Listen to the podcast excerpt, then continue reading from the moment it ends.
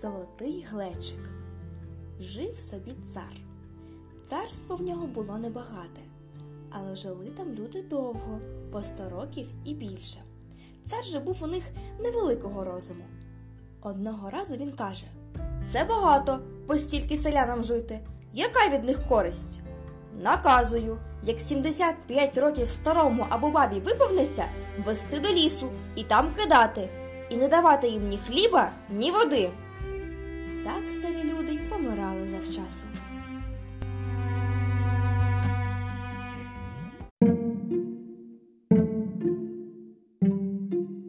Жив у той час бідний-прибідний селянин. У нього було 7 дітей. Усіх їх він виростив, дочок заміж віддав, синів оженив. А сам із меншим сином залишився. Звали сина Митрофан. Він так любив старого, що всією душею упадав коло нього. От прийшов час вести батька до лісу, щоб він там із голоду вмер. Усю ніч не спав Митрофан. Усе думав, як батька від смерті врятувати. І ось що придумав. Запріг він коня, посадив батька на віз, поклав йому хліба, солі, глечик для води і взяв із собою залізну лопату. Заїхав у ліс, викопав там землянку для батька, залишив йому їжу і сказав: «Ти нікому не показуйся, а я буду тебе годувати і напувати».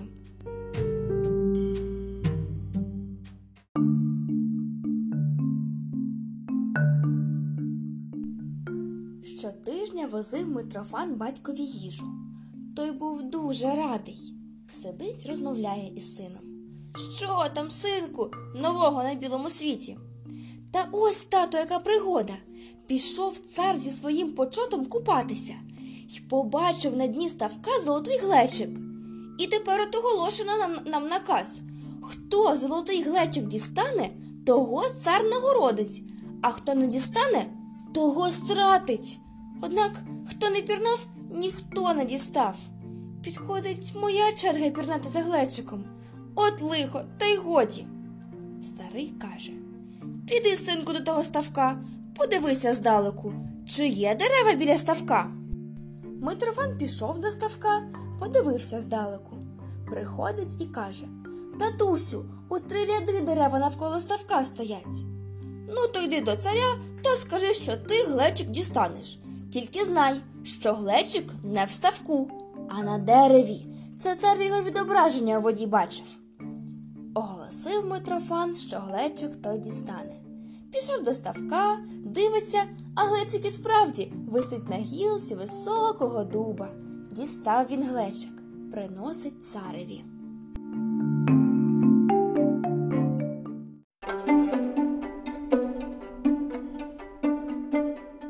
Хотів був цар його нагородити, але ж вельмож завидки беруть. Кажуть: «Є 2 коней, яких відрізнити не можна. Обидва вони однієї масті. Накажи вивезти їх, нехай він довідається, який кінь старший, а який молодший». От приходить Митрофан до батька і каже: «Тату, не дає мені цар, що пообіцяв. Говорить, укажи спочатку, який із 2 коней однієї масті старший, а який молодший. Не вгадаю, лихо буде». А старий відповідає: «Ніякого лиха, синку, не буде. Іди до стайні, стань отдалік, близько не підходь. Як виведуть коней конюхи, ти дивися, який кінь буде йти статечним, тихим кроком, тільки головою помахувати, той старший роками, а молодий буде рватися, вибрикувати, поспішати до нього». Пішов уранці Митрофан на кінний двір, став отдалік і дивиться. Виводять конюхи 2 коней. Обидва однієї масті, не відрізниш. Тільки один кінь іде кроком, головою помахує, а інший танцює, рветься, вибрикується. Цар запитує Митрофана: «Ну, говори, який кінь старший?» Митрофан указує: «Отой старший, а цей молодший».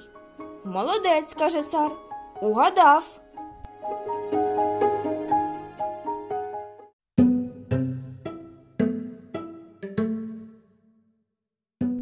Хотів уже його обдарувати, Але ж вельможі знов говорять. Якщо він такий розумний, нехай іще загадку розгадає. Відріжемо від дерева два однакових круга, кору з них знімемо. Нехай він скаже, який круг від кореня, який від верхівки.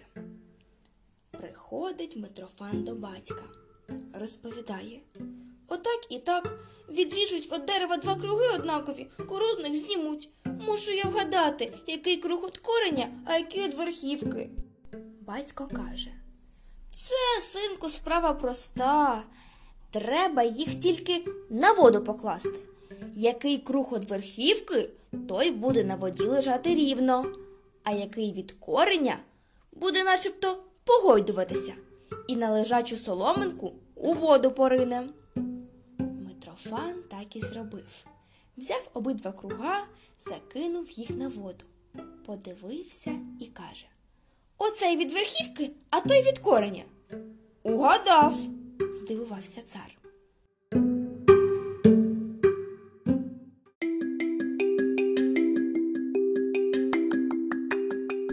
І каже Митрофанові. Ось тобі нагорода. 2 десятини землі та 10 лісу. Тобі й твоїм дітям назавжди. Але тільки скажи, сам ти здогадався, чи тобі хтось підказав? Митрофан говорить. Не воли карати, а воли милувати. Правду скажу. Говори, нічого не буде поганого. Мене навчив батько, каже Митрофан. Я його не кинув умирати в лісі, а в землянці сховав. Годую і напуваю його там. Зараз же віддав цар наказ, аби старих і бабів більше в ліс не вивозити, щоб вони молодих уму розуму навчали, а їм за це буде шана та повага.